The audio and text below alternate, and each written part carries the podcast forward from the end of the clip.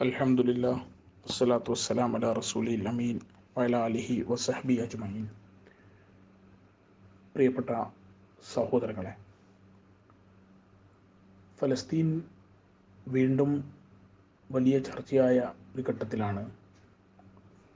നമ്മൾ ചെറുത്തുനിൽപ്പ് പ്രസ്ഥാനമായ ഹമാസിന്റെ ഫലസ്തീൻ സമാധാന ശ്രമങ്ങളുമായി ബന്ധപ്പെട്ട നിലപാടുകൾ പരിശോധിക്കുന്നത്. ഹമാസ് എന്ന് പറയുന്ന അൽ ഹർക്കത്തുൽ മുക്കാമത്തുൽ ഇസ്ലാമിയ ഇസ്ലാമിക ചെറുത്തുനിൽപ്പ് പ്രസ്ഥാനം അതിന്റെ രൂപീകരണം മുതൽ വളരെ ശക്തമായ എടുത്തൊരു നിലപാട് അതിന്റെ ചാർട്ടറിൽ വ്യക്തമാക്കിയിരുന്നു. ഒരു ചെറുത്തുനിൽപ്പ് പ്രസ്ഥാനം എന്ന നിലയിൽ ഹമാസിന്റെ ഉദ്ദേശ ലക്ഷ്യങ്ങൾ വിശദമാക്കുന്ന രേഖയാണ് ചാർട്ടർ സമ്പൂർണ ഫലസ്തീൻ യാഥാർത്ഥ്യമാക്കാനുള്ള പോരാട്ട സമരത്തിന് ചാർട്ടറിനുള്ള പ്രാധാന്യം കുറച്ച് കാണാനുമാവില്ല. മറ്റൊരർത്ഥത്തിൽ ഹമാസ് എന്ന പ്രസ്ഥാനത്തെ ലോകം നോക്കിക്കണ്ടത് തന്നെ ചാർട്ടറിന്റെ അടിസ്ഥാനത്തിലാണ്. സംഘടനയെക്കുറിച്ച് പ്രതികൂല ധാരണ സൃഷ്ടിച്ചെടുക്കുന്നതിലും ചാർട്ടറിന് പങ്കുണ്ട് എന്നുള്ളത് നമുക്ക് തള്ളിക്കളയാനാവില്ല. ആയിരത്തി തൊള്ളായിരത്തി എൺപത്തി എട്ട് ഓഗസ്റ്റ് പതിനെട്ടിനാണ് ഹമാസിന്റെ ലക്ഷ്യം വിശദീകരിക്കുന്ന അൽ മീസാക്ക് അഥവാ ചാർട്ടർ പുറത്തു വന്നത്. സംഘടന രൂപീകൃതമായി ഏതാണ്ട് ഒമ്പത് മാസം പിന്നിട്ടപ്പോഴാണ് ഈ ചാർട്ടർ നിലവിൽ വന്നതും കൂടി നമ്മൾ മനസ്സിലാക്കണം. എന്നാൽ ചാർട്ടറിലെ പരാമർശങ്ങൾ പലതും ഇസ്രായേലിനെതിരായ പരാമർശങ്ങൾ സെമിറ്റിക് വിരുദ്ധമെന്ന് പറഞ്ഞ് പടിഞ്ഞാറൻ രാജ്യങ്ങൾ രംഗത്ത് വരുന്നതുവരെ അതിലെ ചില വാചകങ്ങളെക്കുറിച്ച് സംഘടനാ നേതൃത്വം ബോധവാന്മാരായിരുന്നില്ല. കാരണം ഫലസ്തീനകത്തും പുറത്തുമുള്ള അറബ് മുസ്ലിം ജനസാമാന്യത്തെ മുന്നിൽ കണ്ടായിരുന്നു ചാർട്ടർ തയ്യാറാക്കിയത്. അതുകൊണ്ട് തന്നെ ഹമാസിന്റെ ഉദ്ദേശ ലക്ഷ്യങ്ങളെ പ്രതിനിധാനം ചെയ്യുന്നതാണ് ചാർട്ടർ എന്ന് അന്ന് തന്നെ അതിന് നേതൃത്വം പറയുകയുണ്ടായി. മുസ്ലിം ഇഖ്വാനുൽ മുസ്ലിമോനിൽ നിന്ന് ഊർജം ഉൾക്കൊണ്ട് നിലവിൽ വന്ന ഒരു പ്രസ്ഥാനം എന്ന നിലയിൽ ഫലസ്തീൻ അധിനിവേശത്തെയും ആഗോള രാഷ്ട്രീയ സാഹചര്യങ്ങളെയും വിലയിരുത്തുമ്പോൾ ഇഹ്വാന്റെ സ്പർശം ചാർട്ടറിൽ കടന്നുകൂടിയിട്ടുണ്ടെന്നും ചില നിരീക്ഷകർ സൂചിപ്പിക്കുകയുണ്ടായി. ഈ ചാർട്ടറിന്റെ പ്രധാനപ്പെട്ട ഭാഗം എന്ന് പറയുന്നത് നാല് തത്വങ്ങളിലൂന്നിയാണ് ഹമാസ് പ്രവർത്തനം രൂപപ്പെടുത്തുന്നത്. ഒന്ന് ഫലസ്തീനികളുടെ ജന്മഭൂമി അധിനിവേശ ശക്തികൾ കൈയടക്കിയിരിക്കുന്നു. അതിൽ ഒരിഞ്ച് പോലും വിട്ടുകൊടുക്കാനാവില്ല. രണ്ടാമത്തത് സയനിസ്റ്റ് അക്രമികൾക്ക് അനുകൂലമായി ശാക്തിക അസന്തുലിതം രൂപപ്പെട്ടിരിക്കുന്നു.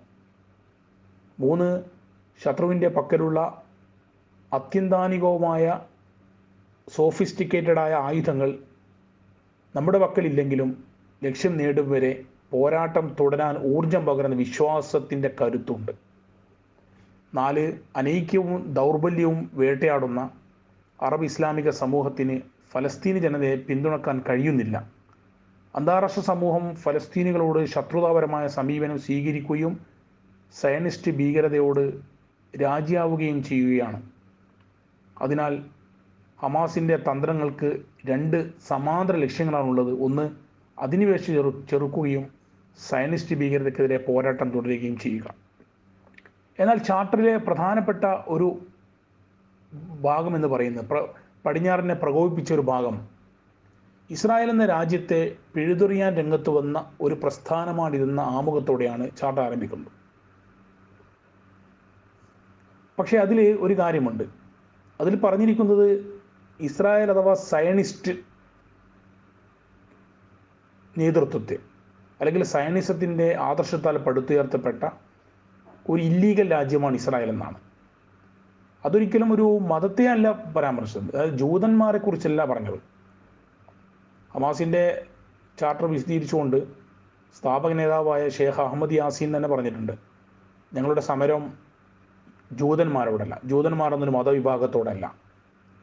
മതവിഭാഗങ്ങളിൽ എല്ലാ മതവിഭാഗങ്ങളെയും നിലനിൽക്കാനുള്ള അവകാശത്തെ എപ്പോഴും ഇസ്ലാം അംഗീകരിച്ചിട്ടുണ്ട് നമ്മളും അംഗീകരിക്കുന്നു. പക്ഷേ ഞങ്ങൾ പോരാടുന്നത് ഞങ്ങളുടെ ഞങ്ങളെ വീടുകളിൽ നിന്ന് പുറത്തിറക്കി അവിടെ ഇല്ലീഗലായി ഒരു രാജ്യമുണ്ടാക്കിയ സയനിസത്തോടെയാണ് അതുകൊണ്ട് തന്നെ ഇസ്രായേലിന് നിലനിൽപ്പില്ല എന്ന അതിശക്തമായ നിലപാടാണ് ഹമാസ് തുടർന്നത്. പിന്നീട് ഹമാസിന്റെ ആ നിലപാടുകൾ അതിശക്തമായി വരുന്നു. ആയിരത്തി തൊള്ളായിരത്തി തൊണ്ണൂറുകളുടെയും രണ്ടായിരത്തിന്റെ തുടക്കത്തിലും രണ്ടായിരത്തിന് പത്തിന് ശേഷം ഒക്കെ തന്നെ നമുക്ക് ഹമാസിന്റെ ഈ നിലപാട് കാണുവാൻ സാധിക്കും. പക്ഷെ ഇവിടെ പരിശോധിക്കേണ്ട ഒരു കാര്യം ഹമാസ് മാത്രമാണോ ഈ രീതിയിലുള്ള നിലപാടുമായി രംഗത്ത് വന്നതെന്നതാണ് എല്ലാ ഫലസ്തീൻ സംഘടനകളും ഇസ്രായേൽ ഒരു ഇല്ലീഗൽ രാജ്യമാണെന്നും ഫലസ്തീനികൾ ജന്മനാട്ടിൽ നിന്ന് പുറത്താക്കി രൂപം കൊണ്ട ഇസ്രായേൽ നിലനിൽക്കാനുള്ള അവകാശമില്ലെന്നും പ്രഖ്യാപിച്ചുകൊണ്ട് തന്നെയാണ് രംഗത്ത് വന്നിരുന്നത്. ആയിരത്തി തൊള്ളായിരത്തി അറുപത്തി നാല് മെയ്യിൽ ആണ് ഫലസ്തീൻ ലിബറേഷൻ ഓർഗനൈസേഷൻ അഥവാ ഫലസ്തീൻ വിമോചന സംഘടന പി എൽ രൂപം കൊള്ളുന്നത്. അതിനു മുമ്പ് ഫലസ്തീനിലെ വിവിധ സ്ഥലങ്ങളിലായി വ്യത്യസ്ത രീതിയിൽ നിരവധി സംഘടനകൾ പ്രവർത്തിച്ചുകൊണ്ടിരുന്നു. ഈ സംഘടനകളൊക്കെ തന്നെ ഒരു ഒരേ കൊടിക്കീഴിലാക്കാൻ ഉദ്ദേശിച്ചുകൊണ്ടാണ് ആയിരത്തി തൊള്ളായിരത്തി അറുപത്തിനാലിൽ തന്നെ കൈറോയിൽ ചേർന്ന അറബ് നേതാക്കളുടെ ഉച്ചകോടി തീരുമാനത്തിന് അടിസ്ഥാനത്തിൽ കൂടിയായിരുന്നു പി എൽ ഒ രൂപം കൊള്ളുന്നത്. അന്ന് ഏതാണ്ട് പ്രമുഖമായ ഇടതുപക്ഷ ദേശീയവാദികളായ ഫത്തഹ് സായുധ communist വിഭാഗക്കാരായ popular front for the liberation of ഫലസ്തീൻ അഥവാ P F L P democratic front for the liberation of ഫലസ്തീൻ അഥവാ ഡി എഫ് എൽ പി തുടങ്ങിയ സംഘടനകളായിരുന്നു മുഖ്യമായി ഉണ്ടായിരുന്നത്. അന്ന് അമാസ് ഉണ്ടായിട്ടില്ല. ഇപ്പോൾ ഏതാണ്ട് പത്തോളം സംഘടനകൾ പി എൽ ഒയിലുണ്ട് കുറേയൊക്കെ അറിയപ്പെടാത്ത സംഘടന കൂടിയാണ്. അതിലെ പ്രധാനപ്പെട്ട ഒരു ഭാഗമാണ് ഫതഹ് എന്ന് പറയുന്നത്. അപ്പോൾ ഈ പി എൽ ഒയുടെ ചാർട്ടറിലും ഇസ്രായേൽ എന്ന് പറയുന്ന രാജ്യത്തെ അംഗീകരിക്കുന്നില്ല. മറിച്ച് ഇപ്പോൾ ഇസ്രായേൽ കൂടി ഉൾപ്പെടുന്ന അന്ന് ബ്രിട്ടീഷ് മാൻഡേറ്റിന് കീഴിൽ നിലനിന്ന യഥാർത്ഥ ഫലസ്തീന്റെ അഖണ്ഡ നിലനിർത്തിക്കൊണ്ട് ഉള്ള ഒരു ഫലസ്തീൻ രാഷ്ട്രം വേണമെന്നാണ് ആയിരത്തി തൊള്ളായിരത്തി അറുപത്തിനാല് മെയ് ഇരുപത്തെട്ടിന് പുറത്തിറക്കിയ പി എൽ ഒ ചാർട്ടറിൽ പറയുന്നത്. എന്നാൽ ആ ചാർട്ടറിൽ അങ്ങനെ ഉണ്ടെങ്കിലും പി എൽ ഒ വളരെ തന്ത്രപരമായി അത് പബ്ലിക്കായി ഉന്നയിച്ചില്ല. ഏതാണ്ട് പത്തു വർഷത്തിന് ശേഷമാണ് സ്വതന്ത്ര ഫലസ്തീൻ എന്ന വാചകം പി എൽ ഒ ഔദ്യോഗികമായി ഉച്ചരിക്കുന്നത്. പി എൽ ഒയുടെ പ്രഥമ ചെയർമാനായി തിരഞ്ഞെടുക്കപ്പെട്ട അന്നത്തെ അറബ് ലീഗിന്റെ അസിസ്റ്റന്റ് സെക്രട്ടറി ജനറൽ ആയിരുന്ന ഈജിപ്ഷ്യൻ അഹമ്മദ് ഷുക്രിയെ അദ്ദേഹമാണ് അന്ന് ഈജിപ്ത് പി എല്ലോട് തലപ്പത്തിലുണ്ടായിരുന്നത്. പിന്നീട് അറുപത്തേഴ് യുദ്ധത്തിന് ശേഷം അദ്ദേഹം രാജിവെക്കുകയുണ്ടായത് കാരണം അന്ന് അറബികൾ ആറ് ദിവസം കൊണ്ട് അറബികൾ ഇസ്രായേലിനോട് ദയനീയമായി പരാജയപ്പെട്ട സംഭവമാണത്. അദ്ദേഹത്തിന് ശേഷം യാസർ അറഫാത്ത് പി എൽ ഒയുടെ തലപ്പത്തെത്തിയോടുകൂടിയാണ് പി എൽ ഒ അതിശക്തമായ രീതിയിൽ ആന്റി ഇസ്രായേൽ ഒളിപ്പോർ യുദ്ധം തന്നെ ആരംഭിക്കുന്നത്. എന്നാൽ ആയിരത്തി തൊള്ളായിരത്തി തൊണ്ണൂറ്റി മൂന്നിൽ ഓസ്ലോ കരാർ ഒപ്പിട്ടതോടുകൂടി പി എൽ ഒ അതിന്റെ പോരാട്ടം പൂർണമായി നിർത്തിവെച്ചു. അതിനു മുമ്പ് തന്നെ ഇസ്രായേലിന്റെ നിലനിൽപ്പിനെ അംഗീകരിച്ചുകൊണ്ടുള്ള പ്രമേയം അവർ പാസ്സാക്കുകയും ചെയ്തു. ഞാൻ പറഞ്ഞു വരുന്നത് ഹമാസ് മാത്രമല്ല പി എൽ ഒയും യഥാർത്ഥത്തിൽ ഇസ്രായേലിനെതിരെ ഇസ്രായേലിനെ ഇസ്രായേലിന്റെ ഉന്മൂലനം അല്ലെങ്കിൽ ഇസ്രായേൽ നിലനിൽക്കാൻ അവകാശമില്ലെന്ന് പറഞ്ഞ പി എൽ ഒ പിന്നീട് അതിൽ നിന്ന് മാറി പോരാട്ടം തന്നെ അവസാനിപ്പിക്കുന്ന ഒരവസ്ഥയാണ്. ഇപ്പോൾ നിങ്ങൾക്ക് പി എൽ ഒ അല്ലെങ്കിൽ ഫത്തഹ് ഇസ്രായേലിനെതിരെ എവിടെയും പോരാടുന്നതായിട്ട് നമുക്ക് കാണാൻ കഴിയുന്നില്ല. ഹമാസിനെ സംബന്ധിച്ചിടത്തോളം ഹമാസ് ഫലസ്തീന്റെ വിമോചനത്തിന് വേണ്ടി രംഗത്ത് വന്ന പ്രസ്ഥാനമാണെന്ന് ശക്തമായി പറയുകയും അതിനുവേണ്ടി സായുധപരമായ പോരാട്ടം നടത്തുകയും ചെയ്യുകയുണ്ടായി. പ്രത്യേകിച്ച് തൊള്ളായിരത്തി തൊണ്ണൂറുകളുടെ മധ്യത്തിലും രണ്ടാം ഇന്തിഫാദയുടെ തൊട്ട് മുമ്പും വരെ അതിശക്തമായ പോരാട്ടമാണ് സായുധ പോരാട്ടമാണ് അമാസ് നടത്തിയത് അതിന് പ്രധാനപ്പെട്ട ഒരു വശം എന്ന് പറയുന്നത് കല്ലുകൾ കൊണ്ട് ആരംഭിച്ച ഇന്തിഫാദയെ പിന്നീട് ചാവേറുകളായി മാറ്റിയത് ഹമാസാണ്. ഹമാസും ഇസ്ലാമിക് ജിഹാദും ഉണ്ട്. പക്ഷേ ഇസ്ലാമിക് ജിഹാദിനേക്കാൾ ഹമാസിനുള്ള സ്വാധീനം വളരെ വലുതാണ്. ആയിരത്തി തൊള്ളായിരത്തി തൊണ്ണൂറ്റി ആറിൽ ഫെബ്രുവരി മാസം ഇസ്രായേൽ ഞെട്ടിയ ഒരു സമയമായിരുന്നു. പ്രതീക്ഷിക്കാത്ത രൂപത്തിൽ ജെറൂസലമിൽ ഒരു ബസ്സിൽ നടത്തിയ സ്ഫോടനം ഇരുപത്താറ് ഇസ്രായേലികളാണ് അന്ന് കൊല്ലപ്പെട്ടത്. ഒരാഴ്ചയ്ക്ക് ശേഷം ഇത് വീണ്ടും ആവർത്തിച്ചു പതിനെട്ട് പേർ കൊല്ലപ്പെട്ടു. പിന്നെ വീണ്ടും ഒരു പത്ത് ദിവസത്തിന് ശേഷം മറ്റൊരു സംഭവം പത്ത് പേർ കൊല്ലപ്പെട്ടു. ഇതൊക്കെ ഇസ്രായേലിനെ ഞെട്ടിച്ച സംഭവമായിരുന്നു. അന്ന് ഷിമോൺ പെരസായിരുന്നു ഇസ്രായേലിന്റെ പ്രധാനമന്ത്രി. ഈ സമയത്ത് ലേബർ പാർട്ടിക്കാരനായ ഷിമോൺ പെരസ് കാര്യമായി ഒന്നും ചെയ്യുന്നില്ല എന്ന് പറഞ്ഞുകൊണ്ട് പിന്നീട് തെരഞ്ഞെടുപ്പിലൂടെയാണ് നെതന്യാഹു അധികാരത്തിൽ വരുന്നത് ലിക്വിഡ് പാർട്ടിയുടെ. നെതന്യാഹു അധികാരത്തിൽ വന്നതോടുകൂടി ഫലസ്തീനുമായിട്ടുള്ള അല്ലെങ്കിൽ പ്രത്യേകിച്ച് ഹമാസുമായുള്ള പോരാട്ടം രൂക്ഷമാവുകയും അത് ക്രമേണ പോയി അവസാനം അടുത്ത ഇലക്ഷനിൽ നെതന്യാഹു പരാജയപ്പെടുകയാണ് ഉണ്ടായത് യഹൂ- യഹൂദ് ബരാക്കിനോട്. പിന്നീട് നമുക്കറിയാം രണ്ടായിരത്തി രണ്ടായിരത്തിന് ശേഷം രണ്ടാമത്തെ ഇന്തിഫാദ വരുന്നു. അതിലും ഹമാസ് ശക്തമായ റോളിൽ രംഗത്ത് വരുന്നു. ഈ സമയത്തൊക്കെ തന്നെ ഇസ്രായേലിനെ ഉന്മൂലനം ചെയ്യുക ഇസ്രായേൽ ഇല്ലാതെ ഇപ്പോഴത്തെ ഇസ്രായേൽ കൂടി ഉൾപ്പെടുന്ന ഭൂപ്രദേശം മുഴുവൻ ഉൾക്കൊണ്ടുകൊണ്ടുള്ള ഒരു ഫലസ്തീൻ എന്നതായിരുന്നു ഹമാസിന്റെ കാഴ്ചപ്പാട്. ഈ കാഴ്ചപ്പാടുമായിട്ട് തന്നെയായിരുന്നു രണ്ടായിരത്തി ആറിലെ തെരഞ്ഞെടുപ്പിൽ അതായത് ഫലസ്തീൻ തെരഞ്ഞെടുപ്പിൽ ആദ്യമായി ഹമാസ് മത്സരിക്കുന്നത് രണ്ടായിരത്തി ആറിലായിരുന്നു ആ തെരഞ്ഞെടുപ്പിൽ ഹമാസിന്റെ പരാജയം മുൻകൂട്ടി കണ്ടുകൊണ്ട് ആഘോഷത്തിന് തയ്യാറെടുപ്പിലായിരുന്നു അമേരിക്കൻ ഭരണകൂടം. അന്നത്തെ പ്രസിഡന്റ് ജൂനിയർ ബുഷും അദ്ദേഹത്തിന്റെ വിദേശകാര്യ സെക്രട്ടറി ആയിരുന്ന കോണ്ടലീസ റൈസും ഒക്കെ അവർ കാത്തിരിക്കുകയായിരുന്നു. പക്ഷേ ഫലം വന്നപ്പോൾ അവർ ഞെട്ടിപ്പോയി. കാരണം എല്ലാ കണക്കൂട്ടും തെറ്റിച്ചുകൊണ്ട് പ്രഥമ തെരഞ്ഞെടുപ്പിൽ തന്നെ ഹമാസ് ഭൂരിപക്ഷം സീറ്റുകൾ നേടുകയും അങ്ങനെ ഫലസ്തീനിൽ ഒരു ഗവൺമെന്റ് ഫലസ്തീൻ അതോറിറ്റിയുടെ ഒരു ഗവൺമെന്റ് രൂപീകരിക്കാനുള്ള നീക്കങ്ങൾ നടക്കുകയും ചെയ്തു. ഈ സമയത്ത് അമേരിക്കയും അതുപോലെ തന്നെ യൂറോപ്യൻ യൂണിയനും റഷ്യയും യു എനും ഉൾപ്പെടുന്ന ഒരു ക്വാർട്ടറ്റ് അവരാണല്ലോ ഫലസ്തീനിന്റെ സമാധാനവുമായി ബന്ധപ്പെട്ടുകൊണ്ടുള്ള രംഗത്ത് വന്നത്. അവർ ചില വിചിത്രമായ ഉപാധികളുമായി മുന്നോട്ട് വന്നു. അതിലൊന്ന് ഭാവിയിലെ ഏത് ഫലസ്തീൻ സർക്കാരും അഹിംസാ മാർഗം പിന്തുടരണം. എന്ന് പറഞ്ഞാൽ അക്രമത്തിന്റെ അല്ലെങ്കിൽ പ്രതിരോധത്തിന്റെ മാർഗം എന്ന് തന്നെ പറയണം. പ്രതിരോധം പോലും പാടില്ല. അതായത് ഇസ്രായേൽ നടത്തുന്ന ആക്രമണം അംഗീകരിച്ചു കൊള്ളണം എന്ന രീതിയാണുള്ളത്. രണ്ടാമത്തത് ഇസ്രായേലിനെ അംഗീകരിക്കണം. വരാൻ വരാനിരിക്കുന്ന ഗവൺമെന്റ് വരാനിരിക്കുന്ന ഗവൺമെന്റ് എന്ന് പറയുമ്പോൾ സ്വാഭാവികമായി ഹമാസ് നേതൃത്വം നൽകുന്ന ഗവൺമെന്റ് ആയിരിക്കുമല്ലോ. അവർ ഇസ്രായേലിനെ അംഗീകരിക്കണം. മൂന്ന് മുമ്പ് ഒപ്പുവെച്ച ഫലസ്തീൻ അതോറിറ്റിയും ഇസ്രായേലുമായി ഒപ്പുവെച്ച എല്ലാ കരാറുകളും അംഗീകരിക്കണം. ഇതായിരുന്നു ഈ മൂന്ന് ഈ മൂന്നും യഥാർത്ഥത്തിൽ ഹമാസിനെ ഭരണം കൈയാളുന്നതിൽ നിന്ന് തടയുവാനുള്ള ഒരു നീക്കമായിരുന്നു. ഒരു ഗൂഢാലോചനയായിരുന്നു. ഒന്നാമത് പരിശോധിച്ച് നമുക്കറിയാം ഭാവിയിൽ ഏത് ഫലസ്തീൻ സർക്കാരും അഹിംസാ മാർഗം പിന്തുടർന്ന് പറയുമ്പോൾ ഇസ്രായേൽ ഇങ്ങോട്ട് ആക്രമിച്ചാൽ അല്ലെങ്കിൽ ഫലസ്തീനിലേക്ക് ഇസ്രായേൽ അതിക്രമിച്ച് കടക്കുമ്പോഴൊക്കെ തിരിച്ചൊന്നും ചെയ്യാൻ പാടില്ല അഹിംസാ മാർഗം സ്വീകരിക്കണം എന്ന് പറയുന്നത് ഹമാസിനെ പോലുള്ള ഒരു പോരാട്ട സംഘടനയ്ക്ക് ഒരിക്കലും അംഗീകരിക്കാൻ സാധിക്കില്ല. ഹമാസ് എന്നല്ല ഒരു സംഘടനയ്ക്കും അംഗീകരിക്കാൻ സാധിക്കില്ല രണ്ടാമത്തെ ഇസ്രായേൽ അംഗീകരിക്കണമെന്നാണ്. ഇസ്രായേൽ അംഗീകരിക്കണം എന്ന് പറയുമ്പോൾ ഇസ്രായേലെ ഈ പഴയ ഫലസ്തീൻ എന്ന് പറഞ്ഞാൽ ബ്രിട്ടന്റെ പിന്നെ ബ്രിട്ടൻ ഉസ്മാനിയ ഖിലാഫത്തിനെ പരാജയപ്പെടുത്തി ബ്രിട്ടൻ കൈയടക്കിയപ്പോൾ ഉണ്ടായിരുന്ന ഫലസ്തീൻ ഉണ്ടല്ലോ. അതാണല്ലോ പിന്നീട് ഇസ്രായേൽ കൊടുത്തത്.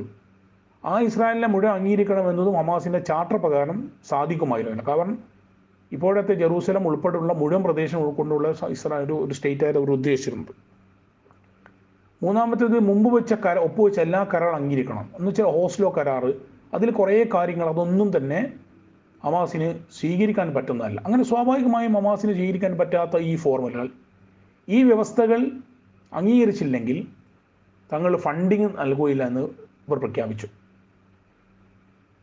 റഷ്യയും യു എന്നും മാത്രമാണ് പിന്നീട് ഹമാസുമായി ചർച്ചകളും മറ്റുമൊക്കെ നടത്തിയിരുന്നത്. യു എന്നും അമേരിക്കയും ഇ യുവും ഈ പേരും പറഞ്ഞുകൊണ്ട് വളരെ വിദഗ്ധമായി തടിയൂരി. മറുഭാഗത്ത് ഇസ്രായേൽ ആവട്ടെ ഫലസ്തീൻ അതോറിറ്റി കൊടുക്കാനുള്ള കസ്റ്റംസ് തീരുവ പിടിച്ചു വെച്ചു. അങ്ങനെ മൊത്തത്തിൽ ഞെക്കിക്കൊല്ല ഉള്ള ശ്രമങ്ങളാണ് നടന്നത്. പക്ഷെ അതിനൊക്കെ അമാസ് നേരിടുകയുണ്ടായി. മാത്രമല്ല ഹമാസിനെ ഭരണത്തിൽ നിന്ന് പുറന്തള്ളാൻ അമേരിക്കൻ ഭരണകൂടത്തിന്റെ താല്പര്യപ്രകാരമായിരുന്നു ഈ വ്യവസ്ഥകളെന്ന്. അന്ന് ബ്രിട്ടന്റെ പ്രധാനമന്ത്രി ടോണി ബ്ലെയറിന്റെ ഉപദേശകർ തന്നെ പിന്നീട് ചില ചർച്ചകളിൽ വ്യക്തമാക്കുകയുണ്ടായി. തുടർന്ന് യൂറോപ്യൻ കൗൺസിൽ ഔപചാരികമായി ഇത് അംഗീകരിച്ചു. പുതിയ ഗവൺമെന്റുമായി ഡീൽ ചെയ്യുന്നതിന് ഒരു ഒരു ഗൈഡ് ലൈൻ തന്നെ ഈ ഉണ്ടാക്കി.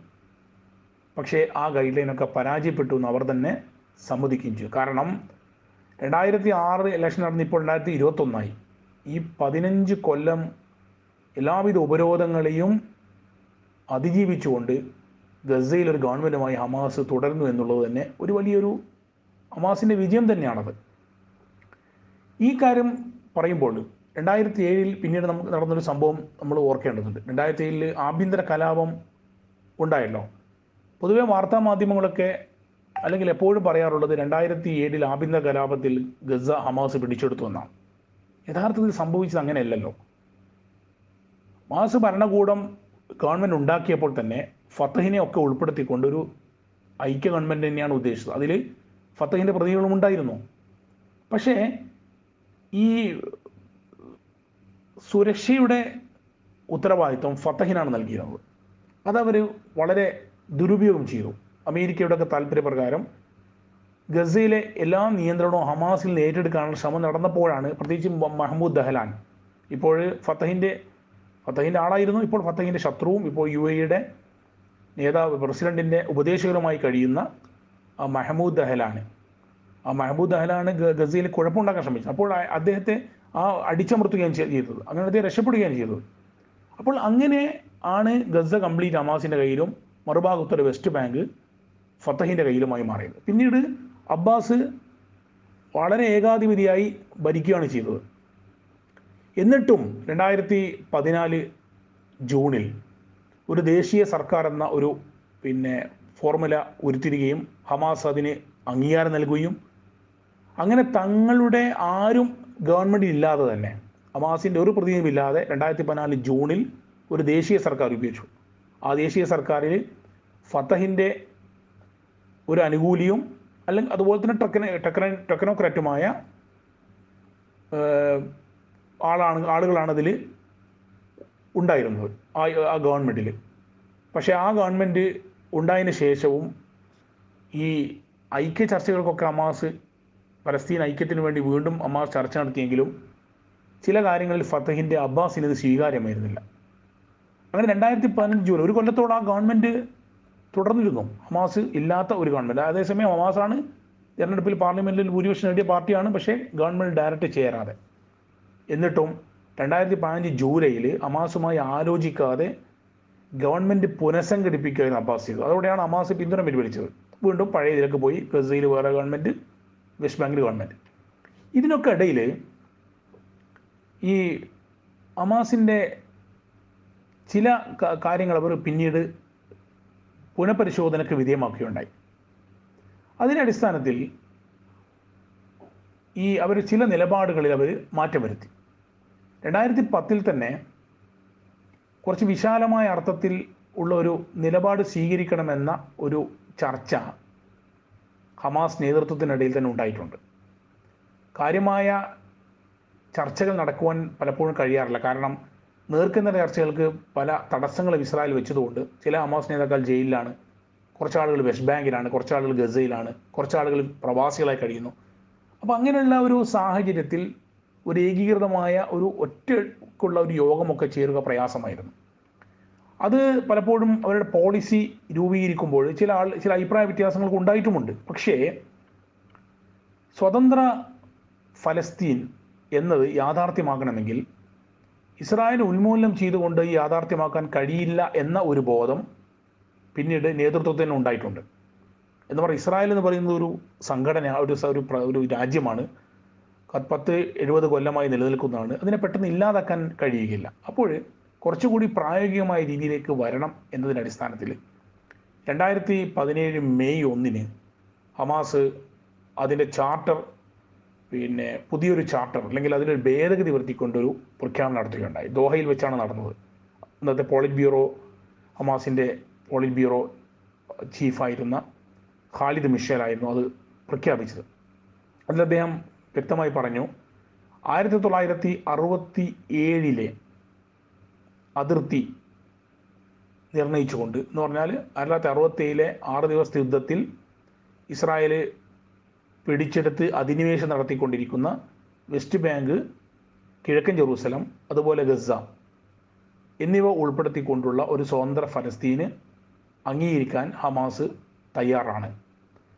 അതേസമയം ഇസ്രായേലിനെ അംഗീകരിക്കും എന്നോ ഇസ്രായേലിന്റെ നില നിലനിൽപ്പിനെ ചോദ്യം ചെയ്യുമെന്നോ ഒന്നും അതിൽ പറഞ്ഞിട്ടില്ല.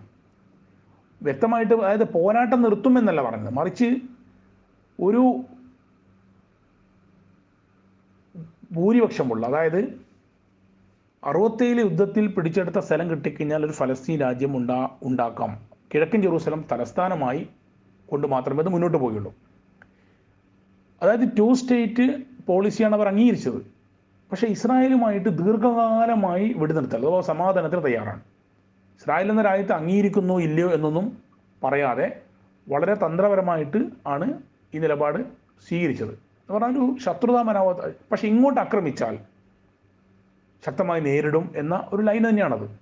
പിന്നെ അമേരിക്കയും ഇസ്രായേലും ഒക്കെ നേരത്തെ വിഭാവന ചെയ്തിരുന്ന ഫലസ്തീൻ എന്ന് പറയുന്നത് അതൊരു സ്വതന്ത്ര ഫലസ്തീനല്ല കാരണം സുരക്ഷയും അതുപോലുള്ള കാര്യങ്ങളൊക്കെ ഇസ്രായേലിന് ചുമതലപ്പെടുത്തിക്കൊണ്ടുള്ളൊരു ഒരു സ്റ്റേറ്റ് എന്ന് പറയുന്നത് നമുക്ക് അംഗീകരിക്കാൻ കഴിയില്ല. അപ്പോൾ പൂർണ സമ്പൂർണ പരമാധികാരമുള്ള ഒരു ഫലസ്തീൻ.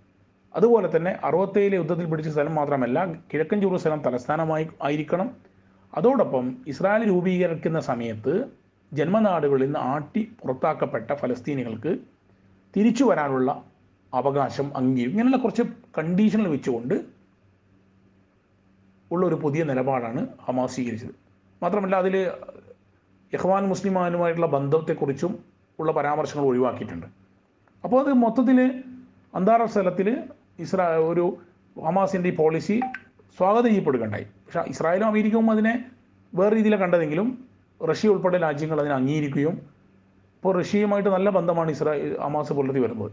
അപ്പോൾ ഈ അടിസ്ഥാനത്തിൽ ഒരു പോളിസി ഒരു മാറ്റം. അതുപോലെ തന്നെ മറ്റു ഫലസ്തീനി സംഘടനകളുമായിട്ട് ഐക്യത്തോടെ മുന്നോട്ട് പോകാനുള്ള നീക്കം. അതിന്റെ ഭാഗമായിട്ടായിരുന്നു രണ്ട് മാ മൂന്ന് മാസം മുമ്പ് തുർക്കിയിൽ വെച്ചൊരു യോഗം ചേരുകയും നിലച്ചുപോയ അല്ലെങ്കിൽ പതിനഞ്ച് കൊല്ലമായി നടക്കാത്ത ഫലസ്തീനിലെ പാർലമെന്റ് പ്രസിഡന്റ് തിരഞ്ഞെടുപ്പുകൾ ഈ മെയ് ജൂൺ മാസങ്ങളിൽ നടത്താൻ തീരുമാനിക്കുകയും ചെയ്തു. പക്ഷേ അതും അമ അബ്ബാസ് അട്ടിമറിക്കുകയാണ് ചെയ്തത്. കിഴക്കൻ ജെറൂസലേമിലെ ഫലസ്തീനിലേക്ക് വോട്ട് ചെയ്യാൻ ഇസ്രായേൽ അനുവദിക്കുന്നില്ല എന്ന ഉടന്തൻ ന്യായം പറഞ്ഞുകൊണ്ട് വീണ്ടും അതിനെ ഫ്രീസർ ചെയ്തിരിക്കുന്നത്. അപ്പോൾ ചുരുക്കി പറഞ്ഞാൽ ഇപ്പോൾ ഹമാസ് നിലപാടെന്ന് പറയുന്നത് ഇസ്രായേലിന്റെ ഉന്മൂലനം എന്നവർ പറയുന്നില്ല. പക്ഷേ ഇസ്രായേലുമായിട്ട് ഐക്യമൊന്നും പറയുന്നില്ല. പക്ഷേ ഇങ്ങോട്ട് ആക്രമിക്കാത്തോളം ഇസ്രായേലോടെ നിൽക്കട്ടെ. പക്ഷേ സ്വതന്ത്ര ഫലസ്തീൻ അത് കിഴക്കൻ ജെറൂസലം ആസ്ഥാനമായി ഉള്ളൊരു ഫറ സ്വതന്ത്ര ഫലസ്തീൻ അംഗീകരിക്കും എന്നാണ് അവർ പറയുന്നത്. അതിന് ഈ അന്താരാഷ്ട്ര സമൂഹം തയ്യാറുണ്ടോ എന്നതാണ് പ്രധാനപ്പെട്ട പോലെ ഇത് വെച്ചുകൊണ്ട് എത്രയോ കാലമാണ് രണ്ടായിരത്തി രണ്ടിൽ നടന്ന അറബ് ലീഗ് ഉച്ചകോടി അന്നത്തെ സൗദി അറേബ്യയിൽ അബ്ദുൽ രാജ മുന്നോട്ട് വെച്ച ഒരു ഫോർമുല ഉണ്ട്. ആ ഫോർമുല തന്നെയാണ് ഇതും. അപ്പോൾ അതുവരെ ഇവർ ഇവരാരും അംഗീകരിക്കുന്നില്ല. മാത്രമല്ല നെതന്യാവ് ഉള്ളിടത്തോളം കാലം ഒരു സ്വതന്ത്ര ഫലസ്തീൻ നമ്മൾ ആഗ്രഹിക്കുക പോലും ചെയ്യേണ്ടതില്ല. കാരണം അതിനെ തകർക്കാനുള്ള ശ്രമങ്ങളാണ് നടത്തിക്കൊണ്ടിരിക്കുന്നത്. വീണ്ടും വെസ്റ്റ് ബാങ്കിലെ വീണ്ടും മറ്റു സ്ഥലങ്ങളോടി പിടിച്ചെടുക്കാനുള്ള നീക്കമാണ് നെതന്യാ നടത്തിക്കൊണ്ടിരിക്കുന്നത് ഈ പശ്ചാത്തലത്തിൽ ഹമാസും അതുപോലെ തന്നെ അറബിലെയും ഒക്കെ മുന്നോട്ട് വെച്ച ഫോർമുലയുമായിട്ട് എത്രത്തോളം പിന്നെ പോകാൻ കഴിയുമെന്ന ഒരു ചോദ്യം അല്ലെങ്കിൽ അതുമായി ബന്ധപ്പെട്ട ചർച്ചയ്ക്ക് പ്രസക്തിയുണ്ട്. ഇനി അങ്ങോട്ട് ഇസ്രായേലിന്റെ ഈ അതിക്രമങ്ങളൊക്കെ നിൽക്കണമെങ്കിൽ അല്ലെങ്കിൽ അവസാനിക്കണമെങ്കിൽ സ്വതന്ത്ര ഫലസ്തീൻ യാഥാർത്ഥ്യമാവുകയോ യാഥാർത്ഥ്യമാകാതെ മറ്റൊരു വഴിയുമില്ല. അതുകൊണ്ട് തന്നെ ഏറ്റവും വലിയ പോരാട്ട പ്രസ്ഥാനമായ ഹമാസ് തങ്ങളുടെ നിലപാട് അറുപത്തിയിലേക്ക് തിരിച്ചു വന്നതോടുകൂടി അതുമായി ബന്ധപ്പെട്ടുകൊണ്ട് എത്രയും പെട്ടെന്ന് ഒരു യാഥാർത്ഥ്യമായ ഫലസ്തീൻ രാജ്യം യാഥാർത്ഥ്യമാക്കാനുള്ള നീക്കങ്ങളാണ് അന്താരാഷ്ട്ര സമൂഹം നടത്തേണ്ടത്. അത്രമാത്രമേ ഈ അവസരത്തിൽ സൂചിപ്പിക്കാനുള്ളൂ. വാഹൃദാവാൻ അലഹമുല്ലാ അസ്സാം വലൈക്കും